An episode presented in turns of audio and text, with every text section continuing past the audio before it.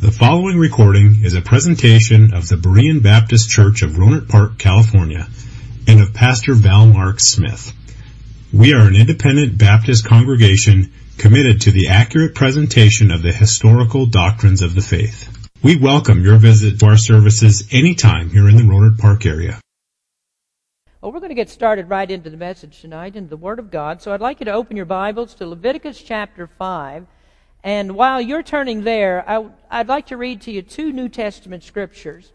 In the Lord's Prayer, Jesus said, "For if ye forgive men their trespasses, your heavenly Father will also forgive you. But if ye forgive not men their trespasses, neither will your Father forgive your trespasses." And then in Colossians 2:13, Paul wrote, "And you, being dead in your sins and the uncircumcision of your flesh, hath he quickened together with him, having forgiven you all trespasses." Now this evening we want to continue the study of the last of the five Old Testament offerings. There are many more offerings than these, but all of the offerings that you find in the Old Testament are based on these five. Usually not all of them were made at the same time. Sometimes they were.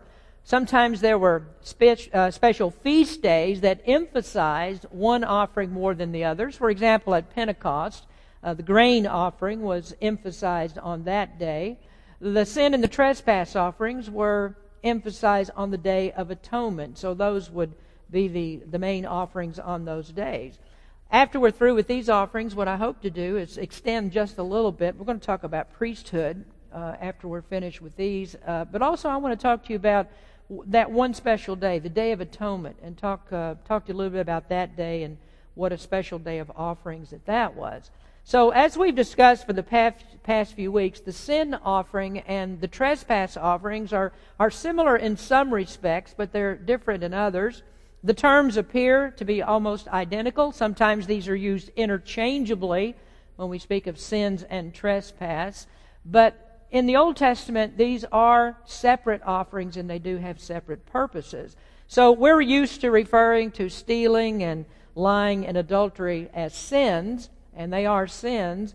But in these last two offerings, it's more correct to refer to those as trespasses, just as Jesus said in the prayer that I read just a moment ago, "For if ye forgive men their trespasses," and he referred to individual sins. So it wouldn't have been proper for Jesus to say, "Forgive men their sin," as in the sin offering, because that would be talking about the sin nature. You wouldn't ask God to forgive somebody's sin nature, but you do ask God, and we ask for forgiveness for the things that we do that are the trespasses, things that flow out of that sinful nature. So last week I gave you this definition, or we talked about it in this way, that the sin offering is that it atones for the evil heart, while the trespass offering atones for sins of evil behavior. And so in the sin offering, we don't see any individual sins listed, but there are several types of individuals mentioned. But in the trespass offering, there isn't any distinction in the individuals, but we do see representative sins that need to be atoned. So the trespass offering has a unique way of approaching this, which might seem a little bit confusing to us unless we are very careful to maintain these distinctions, because if we don't, then we get a trespass offering that looks like works righteousness. We can't have that. We would end up doing as Roman Catholics do and say that a sinner is justified by his faith in Christ and also by his works, and that his works help to maintain his justification. And we can't come up with that picture, because that error ruins the basis of righteousness, which is the finished work of Christ. There can't be anything added to that. So I'd like to talk tonight about some of the remarkable distinctions between these two offerings, and some of those things are unique when we talk about trespass offering. But before we get to those, let me just speak very briefly about similarities. The similarities are the types of animals that are brought. They're the same. Leviticus 4 and 5, these offerings run together. And so when we see sins plural, and we're going into the trespass offering, then the animals that are brought are usually a ram and a female sheep. And then for the poor people, the the birds are brought. So these two offerings are also alike in character. They are both non-sweet savor, and thus they are repulsive in their depictions of sin. They demonstrate God's hatred of sin, especially as far as His Son is concerned, when those sins are placed upon Him. And so in both offerings, the animals are taken outside of the camp to be burned in total, which symbolizes God's rejection of His own Son when those sins were placed upon Him. And then in this text, we see categories of sin. They consist of two types, but I'm going to add a general category to that. In the previous message, we spent a good deal of time talking about guilt, and this offering is called a guilt offering because it is designed to take away the guilt of sin, both legally and emotionally, and allows us to stand before God no longer under the condemnation of the law. Now, there are two categories of sin that produce guilt. They match the divisions of the law. The first is sins against God. So we started with this then, guilt from sins against holiness. These are sins that are directly against God's character. And all sins are against His character, of course. The entire law is about God's character. But there are sins that are against God in the first table of the law. That's what we're talking about here. They're sins against God who stands exclusively in the purity of holiness. The second half of the commandments are sins against men, and thus indirectly against God. Now in verse 15 we read, "If a soul commit a trespass and sin through ignorance in the holy things of the Lord, then he shall bring for his trespass unto the Lord a ram without blemish." So what we want to look at in this message tonight is, what are the ways that we can sin against holiness? How do we sin against God's holiness? Well, the first way that we sin against holiness is by disrespecting and dishonoring God. Now, according to this verse, there are sins of ignorance. And we explored that thought last week, that we are less aware when we have offended God than when we have offended people. And when our trespass is against each other, we know when we have offended because we know how we want to be treated. All of us, since the time that we were children, have heard this. Your mother taught it to you, comes right out of the Bible, paraphrasing, "Do unto others as you would have them do unto you." We recognize that. And so, as I said last week, when we cross that line, we don't have any trouble figuring out that we have hurt someone or sinned about someone else. But when we don't as easily recognize that those sins are also against God, then we are going to offend Him. And we don't recognize it because we don't physically see God. We don't see Him face to face. There are no facial expressions for us to see when we've sinned against Him. There's no body language that we can observe. God often seems far away from us and out of mind. And if we're not aware that all sin offends God, and that God is offended more than the people that we actually offend, then we're going to lose sight of all these times that we sin against God's holiness. And so, we don't see the facial expressions, we don't see the body language, we don't see the crestfallenness of the heart, but all of those things are amplified when God is considered, because it is greater sin to sin against the greater. And so if our sins against man are also against God, the greater sin has to be against God, because He is the greater of the two. But it seems Scripture would have us to consider sins against God's holiness in another way, that we offend God in the way that we worship Him. Now, the details of the sacrifices, the specifics of tabernacle worship point us to a God who does not allow us to come to Him and worship Him haphazardly. Now, I think that Solomon was very keenly aware of this, very sensitive to this issue. He built this magnificent temple as a reflection of God's holiness. The sacrifices made at the dedication of the temple were just showed how he took care to respect God's directions in worship. And remember, we talked about this some weeks ago, that there were so many sacrifices that were made in the dedication that it was impossible for all those offerings to be made on the altar that was for that purpose. And Solomon showed that he understood God when he took care to consecrate the entire courtyard before he offered those sacrifices anywhere but on that one altar. And he was very careful, I think, to seek God's permission for this because he knew that God's orders have to be followed without deviation. And so the consecration of the court was by God's permission, and if that hadn't happened, God would not have accepted any of those sacrifices. This one altar that God said you are to make, that's the one where sacrifices are to be made. And then we see a remarkable example of this in Numbers chapter 9 about these kinds of specifics. So if you'll turn to Numbers 9 for just a moment, there's an incident in this chapter where some men were very sincere about their desire to worship God, to worship the Lord at Passover, and they had been excluded by God's specific rules.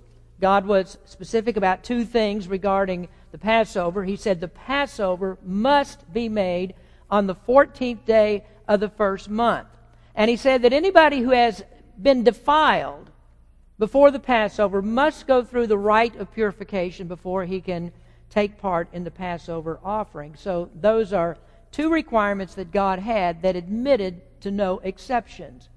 But what if someone was sincere and they wanted to worship God in the Passover, and they would do that gladly, but there are adverse circumstances that arise, and through no fault of their own, by accident or not even thinking, somehow they become defiled, so they're unable to observe the Passover. What are they supposed to do? Passover is a very important event, and it happens one time a year. They were more serious about that than we would be about skipping Christmas. So what do they do then if they inadvertently are defiled at the time of the Passover? Well, Numbers gives us some information about that. We start at verse number 1. And the Lord spake unto Moses in the wilderness of Sinai, in the first month of the second year, after they were come out of the land of Egypt, saying, Let the children of Israel also keep the Passover at his appointed season. In the 14th day of this month at even, ye shall keep it in its appointed season, according to all the rites of it, and according to all the ceremonies thereof shall ye keep it. Those are God's instructions. This is the way that it must be done. But we go down to the 6th verse, and we see there's a problem here. In the 6th verse, and there were certain men who were defiled by a dead body of a man, that they could not keep the Passover on that day. And they came before Moses and before Aaron on that day, and those men said unto him, We are defiled by the dead body of a man. Wherefore are we kept back, that we may not offer an offering of the Lord in his appointed season among the children of Israel? And Moses said unto them, Stand still, and I will hear what the Lord will command concerning you. And the Lord spake unto Moses, saying, Speak unto the children of Israel, saying, If any man of you or of your posterity shall be unclean by reason of a dead body, or be in a journey afar off, yet he shall keep the Passover unto the Lord. The 14th day of the second month at even shall they keep it, and eat it with unleavened bread and bitter herbs. They shall leave none of it unto the morning, nor break any bone of it. According to all the ordinance of the Passover, they shall keep it. But the man that is clean, and is not in a journey, and forbeareth to keep the Passover, even the same soul shall be cut off from among his people. Now, there God says, now, if nothing like that has happened, then if you do have this issue of missing the Passover because of defilement, you can wait until the second month on the 14th day and observe it then. But nobody else can do that. Unless you have this excellent excuse, the one that's accepted, you must observe the Passover on the correct day. If you don't, you get cut off from the people. Then he says, Even the same soul shall be cut off from among his people, because he brought not the offering of the Lord in his appointed season. That man shall bear his sin. And if a stranger shall sojourn among you, and will keep the Passover unto the Lord, according to the ordinance of the Passover, and according to the manner thereof, so shall he do. Ye shall have one ordinance, both for the stranger and for him that was born in the land. Now there you see these two men that come to Moses, and they have a very, very deep concern for following God's instructions exactly. Why are they so concerned about these instructions? Why do they have to have permission? Well, there's perhaps two very important pieces of information that shed some light on it. First would be the death of Nadab and Abihu. Remember that? They intruded on God's holiness when they offered strange fire. That could have been on their minds. But then there's another thing. It could be the instructions that God gave to the sons of Kohath in Numbers 4, verse 15. There it says, "And when Aaron and his sons have made an end of covering the sanctuary and all the vessels of the sanctuary, as the camp is to set forward, after that the sons of Kohath shall come to bear it. But they shall not touch any holy thing, lest they die. These things are the burden of the sons of Kohath in the tabernacle of the congregation." Now, after the people heard these things, and they saw what happened to Nadab and Abihu, you can imagine that for a good while after this, they were very, very careful about what they did with God. They tiptoed around God. Later, violations of these commandments caused swift punishment from God.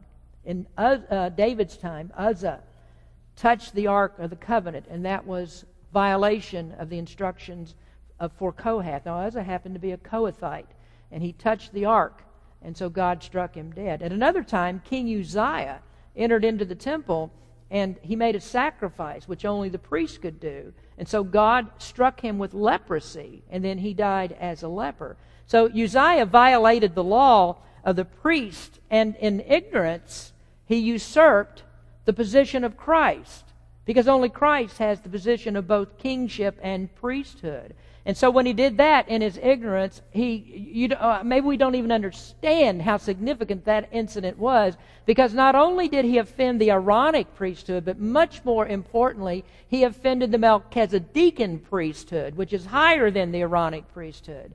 And so he took the priest office into kingship, as I said, only the Lord Jesus Christ can do. So that teaches that we can't trust ourselves about how God wants to be worshipped. Now, returning to Solomon, the temple that he built was to set God apart as holier than all gods, that Jehovah is above all gods. The expense of that temple, the construction, the ornate construction, the plenteous amounts of gold that went into it, the decorum of all the servants, all of that spoke of the holiness of God. Now, Roman Catholics, in their false system, try to emulate the Old Testament priesthood and to keep others out. Their priests are the only ones that are able to intercede for forgiveness and give absolution. And by doing this, they deny the priesthood of the believer, and they elevate the church above the Word of God. And so naturally, what Roman Catholics would do then is to build massive cathedrals without sparing any expense. So they have their high altars, they have their furnishings, their buildings, their rituals, their vestments, and all of that is venerated and considered holy, so much so that all of these outward trappings that they have are as important to them as God. Now, Protestants recognize that. Protestants that came out of the Roman Catholic Church, these great cathedrals were actually built on their backs. They're the ones that financed all of this. They're the ones that had to go through all these Roman Catholic rituals. And so the backlash of the Reformation was to reject all of the symbols that were in Catholicism and go to a simplistic worship style. And in varying degrees, according to which one of these that you're talking about, which Protestant, some of them hold on more to things that are done in Roman Catholicism than others. Some take some of it, others reject all of it in toto. They want nothing to do with anything that smacks of Rome. Now, in my personal opinion, there is a middle ground to be found here. There's a danger in rejecting all of the aesthetics and reducing worship below a formality that sets God apart in holiness. And if we do that, we lose respect for God, and the worship is degraded. And the result of that, when you throw everything out, is you get rock and roll bands, and you get frenzied charismania that comes out of it. Worship becomes designed for worshipers and not for God. Now, to be honest with you, I have a beef with some of our Baptist churches about this. I know that some of you came out of Catholicism, and anything that reminds you of it, it's just strictly verboten. I remember that there were some former Catholics that were shocked when I offered that it would be good for our children to be taught through catechism. And that word catechism, that just rang a harsh bell in the auditorium, because those of you that have been in Catholicism, you've been through the catechism, and that sounds like a beeline to Rome. Well, of course, I didn't mean that we ought to teach the Catholic catechism. I didn't mean that. Catechism is a legitimate teaching method. In fact, our Baptist forefathers used that. They insisted that their children would be taught by catechism. So I understand the objection, though, that word, that just has the wrong feeling to it, the wrong taste to it, and I understand that. There was a similar thing that happened with our observance of the Lord's Supper. When I became the pastor, some of you were surprised at the difference in the way that I present the supper. Now, the Bible doesn't actually give us directions for how the Lord's Supper is to be done. We know, of course, that we don't treat it as a Mass. We don't venerate the elements. We don't consecrate the elements. But most of you are used to just plain old independent Baptist methods of taking the Lord's Supper. And in many of the churches, the Lord's Supper is just tacked on to the end of the service like an insignificant necessity that we have to do because we've got to fit in this other ordinance somewhere. So let's just have the Lord's Supper now in these last few minutes before we leave. So when I became pastor, I wanted us to make our own bread. Instead of buying it, let's make our own bread, because I want to do a demonstration of breaking bread. And then I said, leave some cups in the trays there for me to fill, because I want to pour the cups. And specifically, there are 7 cups that I've asked to be left so that I can fill those cups. But some folks, when I added this visual to the Lord's Supper, it just didn't sound right, didn't feel right for some reason, and maybe that goes back to a Catholic background, like we're trying to do too much in the Lord's Supper. Well, I don't see it that way. I think that we need to respect the Lord's Supper and do it in reverence, and I think that helps us to present the Lord's Supper in that way. But I've learned this: Baptists are very hard to deal with. You know that? We're set in our ways. We are just hard to deal with. We don't have very much of an idea of sanctuary. We don't have much of an idea of reverence in the Lord's church. Now, this is not a criticism, but like what Brother Dalton said just a minute ago, don't we have fun in church? And we all say amen. Yes, well, in a sense, yes, we do have fun in church. Well, we got to be very careful about how we conduct ourselves. And I think that in many, many ways, we need a little bit more decorum. We need some more reverence. And I even chastise myself for this, because I like to joke about things, and I've just kind of stepped on my own toes sometimes and smacked myself upside the head, because I think that we need to be a little bit more reverent. And I don't think these things are going to be done overnight. We've got the independent Baptist culture in us. But this is actually where I've been moving. That's what the call for worship was for. That's one of the reasons I put that in. One of the reasons that I returned to doing some responsive reading with the congregational reading of that text during the song service. That's part of this. And so perhaps our services could add more prayer to them. We could have a time of confession. And I don't mean you got to go see me next door in a booth or something. That's not what I'm talking about. But a time of confession of sin. Perhaps it would be good to have a time for affirmation of our faith. Articles of our faith, for instance. That would be a good thing to do. And this is one of the reasons why when I talk about a pulpit, what I want to do is to accentuate the power of God from the pulpit. And the aesthetics, I think, many times are important for us. And I don't see a sense in throwing everything out because someone misused these things in the past. I think there's a time to return to the reverence, the sanctuary setting in our churches. So we've got to be aware that we are judged by God's standard, not by ours. And I think about the introduction of gospel songs in revivalism in the 19th century, that much of that has been harmful to our worship rather than helpful. Because there have been a lot of songs that have been developed that we sing about Jesus being our buddy. Jesus is the buddy. And there's nothing wrong with calling Jesus our friend. I'm not saying that.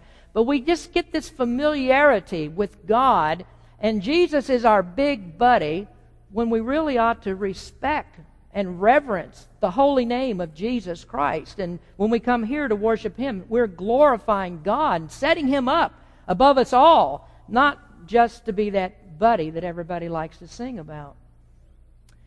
Well, how else might we dishonor God? Well, corporate worship is critical. It's very important. But going on, we can actually look at the commandments as an outline for sins against holiness. The very first commandment, thou shalt have no other gods before me. Now right here I can insert all those messages on the Ten Commandments. And I know you're not ready for that. You don't want to sit through that again. So I'm just going to give you a brief synopsis of these first commandments. These first four are about sin or sins against holiness, God's holiness. So the commandments start out, thou shalt have no other gods before me. And there, the first commandment, we're taught that it's trespass against God's holiness to have anything in our lives that pushes God out of first place. Israel was vividly taught that with the prominence of the tabernacle in the midst of their camp, there in the center of the camp. Their lives were built around the worship of God. In the center of the camp, there's the tabernacle, and above it in the daytime is a column of a cloud of smoke that stands over it. At nighttime, there is a pillar of fire. There is no mistaking that God is there. Their lives are consumed with the worship of God. He is always first.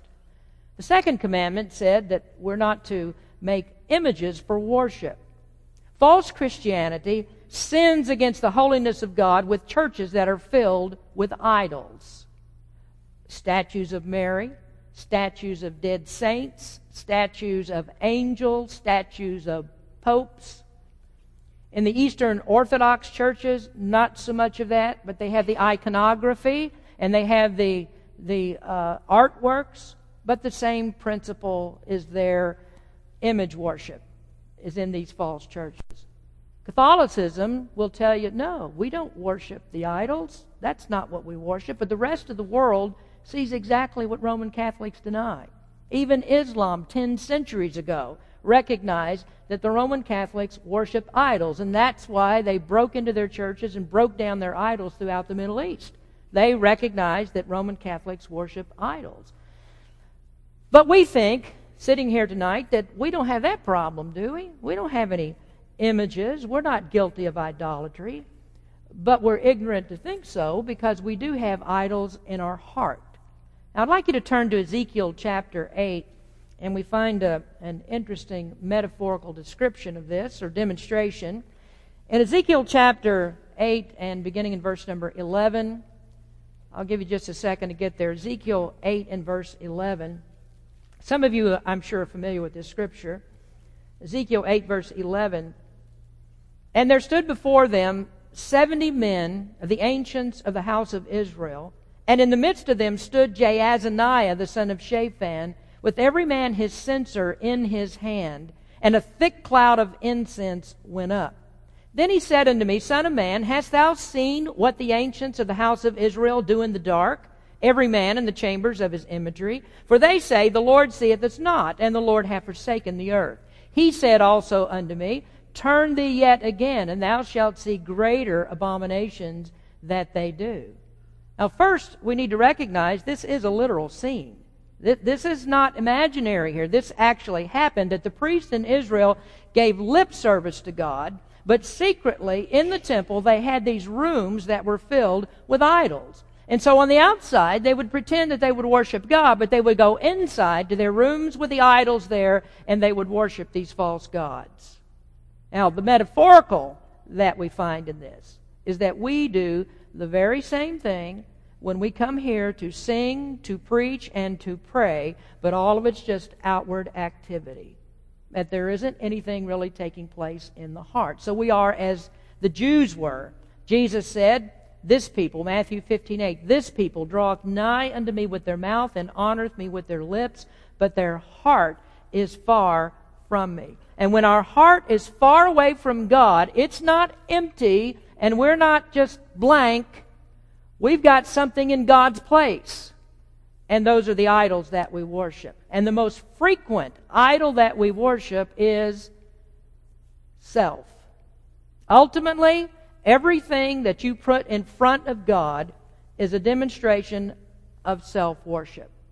And so when we come to church and we make worship, or we say that we're worshiping, and we do it without consulting God, we're guilty of building houses of self-worship. This is for us, not for God. The prosperity gospel is a gospel of self. Copeland, Myers, Dollar, Jakes, Osteen, all these others, they're self-promoters, they're self-actuators, self-esteem gurus. All of them stick self in front of everything. And it's no wonder that they would develop what's called the little God doctrine.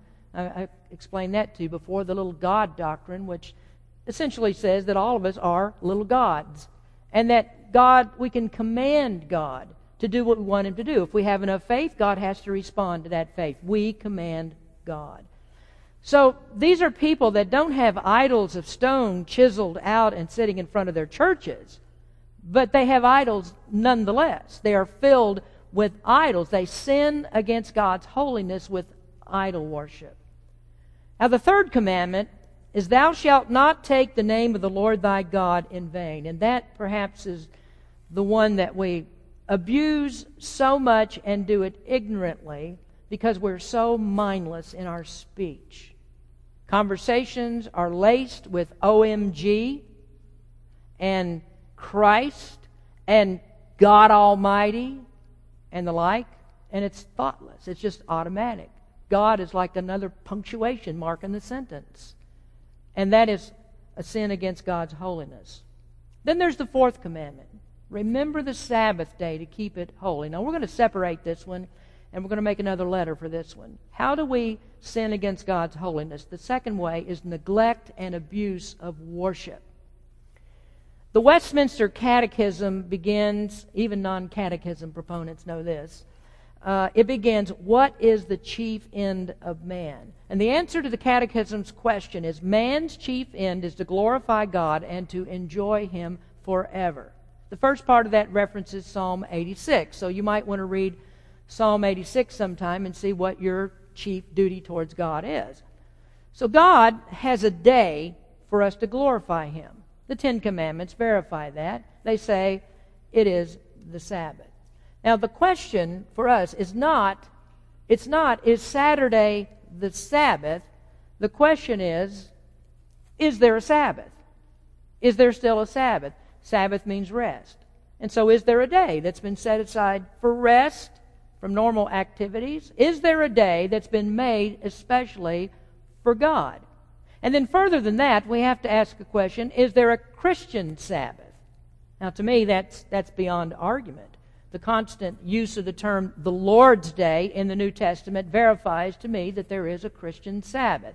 Every day belongs to God, we have no doubt about that, but there is one day that has this very special designation. It is called the Lord's Day. So God gave us 6 days that we are to use wisely for self. And when I say for self, I don't mean, well, we just mindlessly go about what we do because those are our days. No, we always consider God every day and everything that we do. But there's that one day that God has set aside for corporate and private worship, and it's transgression of God's holiness to use that day for ourselves. In Exodus 20, verse 11, for in 6 days the Lord made heaven and earth, the sea, and all that in them is, and rested the seventh day. Wherefore the Lord blessed the Sabbath day and hallowed it. The Sabbath was non-negotiable in Israel. In fact, God's punishment of Israel was not only for idolatry, not only for adultery, fornication, and all these sins, it was also for the neglect and abuse of the Sabbath day. In Isaiah 58, verses 13 and 14, if thou turn away thy foot from the Sabbath, from doing thy pleasure on my holy day, and call the Sabbath a delight, the holy of the Lord, honorable, and shalt honor him, not doing thine own ways, nor finding thine own pleasure, nor speaking thine own words, then shalt thou delight thyself in the Lord, and I will cause thee to ride upon the high places of the earth, and feed thee with the heritage of Jacob thy father, for the mouth of the Lord hath spoken it. Now there, in words of rebuke in one sense, he says to them, if you reserve my day, and you don't use it for yourself, as you've been doing, then you have these very, very special promises from me that I'm going to take care of you. And if you abuse the Sabbath, then there'll be punishment for it. Now you can read Jeremiah 17, 19 to 27, Nehemiah 13, 15 to 22 for more information about the abuse of the Sabbath day and how God regarded that. So we have this importance then of worshiping God on the Sabbath. And we don't need to argue, is there a change from days from Saturday to Sunday? That's evident by the Scriptures. What we need to concern ourselves is the principle. What is the principle of the Sabbath? And to that we say that the Sabbath is an established creational principle. In Genesis 2, verse 3, and God blessed the seventh day and sanctified it, because that in it he had rested from all the work which God created and made. The day is sanctified. That means set apart to God. Now suppose that Adam never touched the forbidden fruit, never went to the tree, but then on the eighth day after creation, he decided that he was going to till the garden. What would have happened? Well, that would have been a sin against God. Now, he would have violated God's command. Now, Adam wouldn't have done that, of course, until he'd eaten of the tree. But what this shows, well, first of all, that Adam was under a covenant of works. Before he ate of the tree, he's under a covenant of works. There, his life is sustained by his obedience. But the point that I'd like to make is the Sabbath was established before Adam did the first act of tilling the garden, and it was established before God ever told him about a tree. The Sabbath is already in place, and God says you are to worship me on the Sabbath. You are to observe this day that God rests. So the command is given before the tree, and I don't know how God could have made that more binding, to say this goes all the way back to creation, and this is not going to change. Throughout all the history of the world, God has a special day that's reserved for him. So here we have right at the top of the list here, no other gods, and there are to be no graven images. There is to be no one who uses the Lord's name in vain. And right here at the top of the list of all of these things is the unique holiness of God in worshiping God on the Sabbath. So we have to be very, very careful about using the Lord's day as our day. But then there are some who'll come back and say, well, what about Christian liberty? Where does that fit into all this? What about our Christian liberty? Well, Christian liberty has ample room. God said you don't have to go through all the rituals that were gone through before, so you don't worry about those. And so you ask a question, well, can we take a vacation? Answer, yes, you can take a vacation. Can we never miss a Sunday? And I'd say, no, you can miss some Sundays. But always remember this, the Lord's day is still His. And there's no reason for us to argue about it, because you can read the Word of God the same as I. We both have the same Bible, and so you can determine by it, are you using or are you abusing the Lord's day? It's His day. And then there's abuse of worship, which we've discussed that in other ways, but let me return to this for just a minute. And I want to add that changing doctrines in the church is also abuse of worship. God has a very specific way, and the way that He wants to worship. Now, for example, in the New Testament, it defines the ordinances. These are the means of worshiping God. You cannot change the ordinances and still worship God. Now, every morning when I get up, I read. You often get to hear the benefit of my reading. And I read an article a few days ago that I thought was just a total waste of time. Sometimes that happens. You read a lot, and some of it's just not worth reading. But the title of the article caught my eye, because it said, "When should doctrine divide? How much error should there be before doctrine separates us? When is cooperation no longer possible?" Well, this author wrote about 10 minutes of reading, and he never answered that question. Oh, he was quite philosophical about it, but I want to know, well, the title of your article, "What Doctrines Divide?" That's what I want to know. Which are the ones that divide us? Where will you go that I'm sure that I'm not going to go with you? Now, most of you know that the door that I walk through is a very narrow squeeze. The threshold of my tolerance is very, very low for other people that don't teach the truth. I struggle with Baptists that I don't want to associate with, much less other denominations. But on a personal level, there are Christians that I can sit with, and I can talk with, and I can fellowship with. I can sit down with a Presbyterian, if he's a PCA or an OPC, because I know that he has the right doctrine of salvation. So I can sit down, I can talk, and I can fellowship with him. But church fellowship, that is a different matter. Now, Baptists that I have trouble with, they're more off-putting because of personality issues on a personal level. I don't like the arrogance of many Baptist people, but I suffer them because of ecclesiology. I mean, I can go with them on that. A Presbyterian, though, I can't do. Why can't I do it? Because they worship differently, and I think that they worship wrongly. So how do they do that? Well, corporate worship is a church matter, and they're wrong in their ordinances of the church. For instance, they can't be members of our church, not until they can't fellowship with us and be members, not until they're ready to change from being pedo Baptist to credo Baptist. That's the difference between baby sprinkling and believer's baptism. So they have to change that before they can be members of our church. The reason for their baptism is wrong, the method of their baptism is wrong, the candidate for their baptism is wrong, and so they offend God's holiness by perverting His ordinances. It's like an Israelite bringing a snake for a sacrifice instead of a sheep. Well, sure, you could kill either one of those, but God's not going to accept either one of those. Then another problem is the Lord's Supper. They say it's a sacrament, which loosely defined is a means of grace. That's an issue for us. Whether it's baptism or the Lord's Supper, they say they are sacraments. Now, I know there's some of you that read Table Talk as I do, and you've well discovered that the magazine is excellent in some ways, but needs to be read with a discerning mind in other ways. And in the daily devotional reading of June the 9th, the article said, "Baptism itself does not justify us, but in baptism God promises to remove the sins of all who believe the gospel."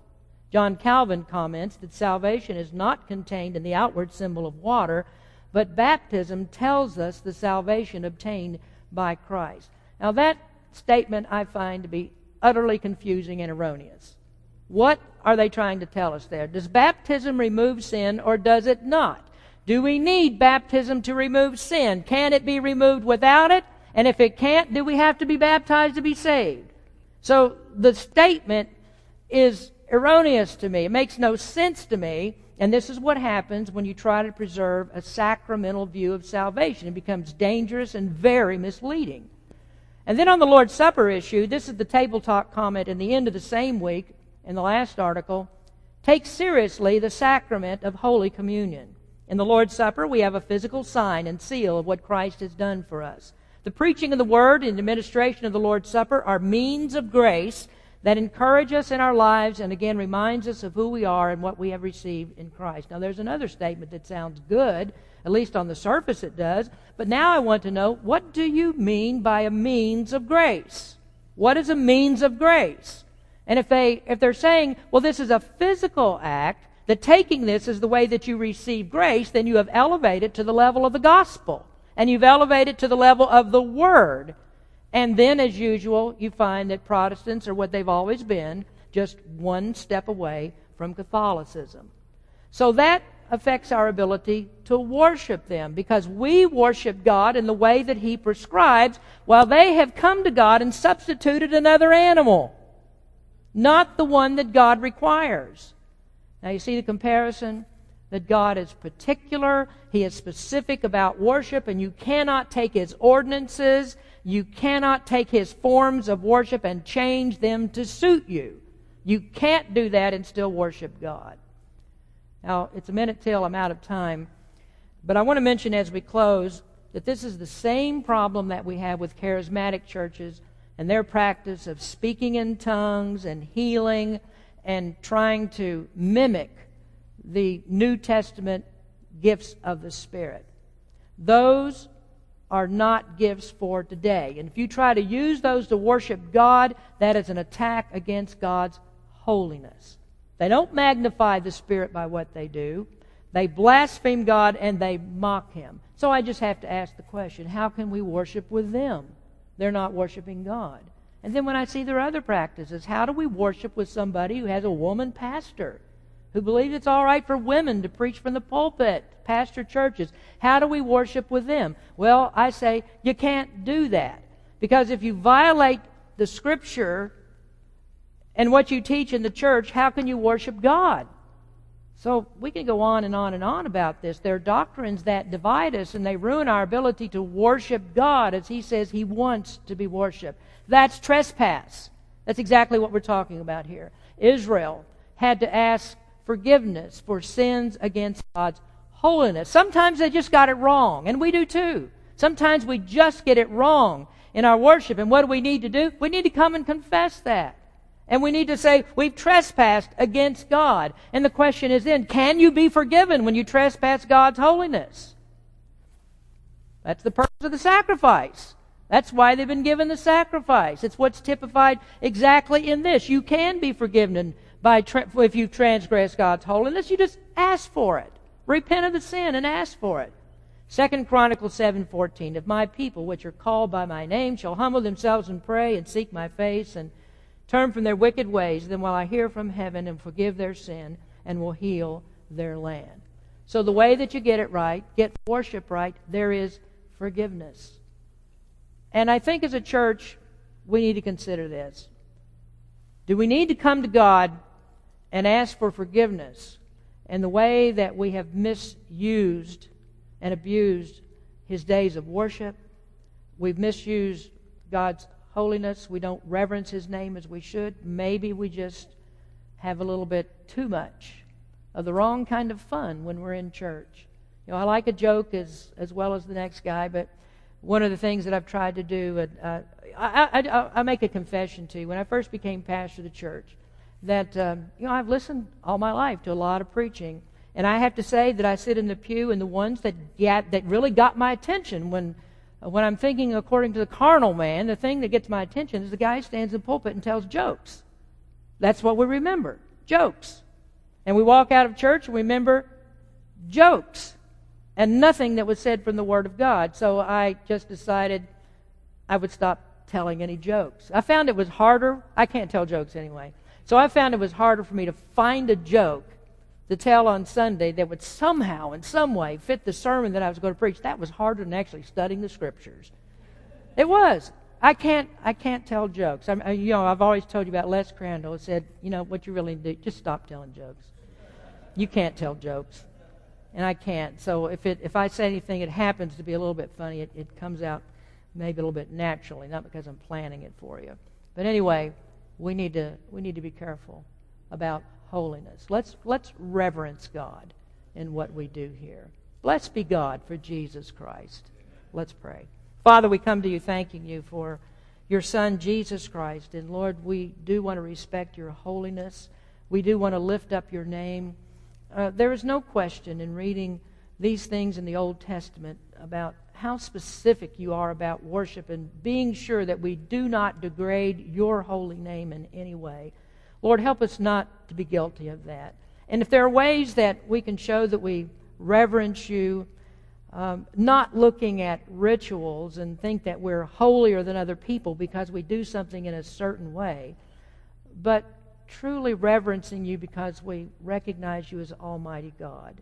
Help us to do that in our hearts and honor you every single day of our lives and come into this building as a place of sanctuary where we know you are to be worshipped. And we thank you, Lord, for it. Bless our people. Give us a safe holiday as everybody has fun away from work tomorrow and what their other things that they'll be doing. Just bless our people. In Jesus' name we pray. Amen. Thank you for listening to this presentation of the Berean Baptist Church of Rohnert Park, California. If you would like further information about our church, please feel free to call us at area code 707-584-7275. Or write to us at Berean Baptist Church, 6298 Country Club Drive, Rohnert Park, California, 94928. Additionally, you may visit us on the World Wide Web at www.bbaptist.org.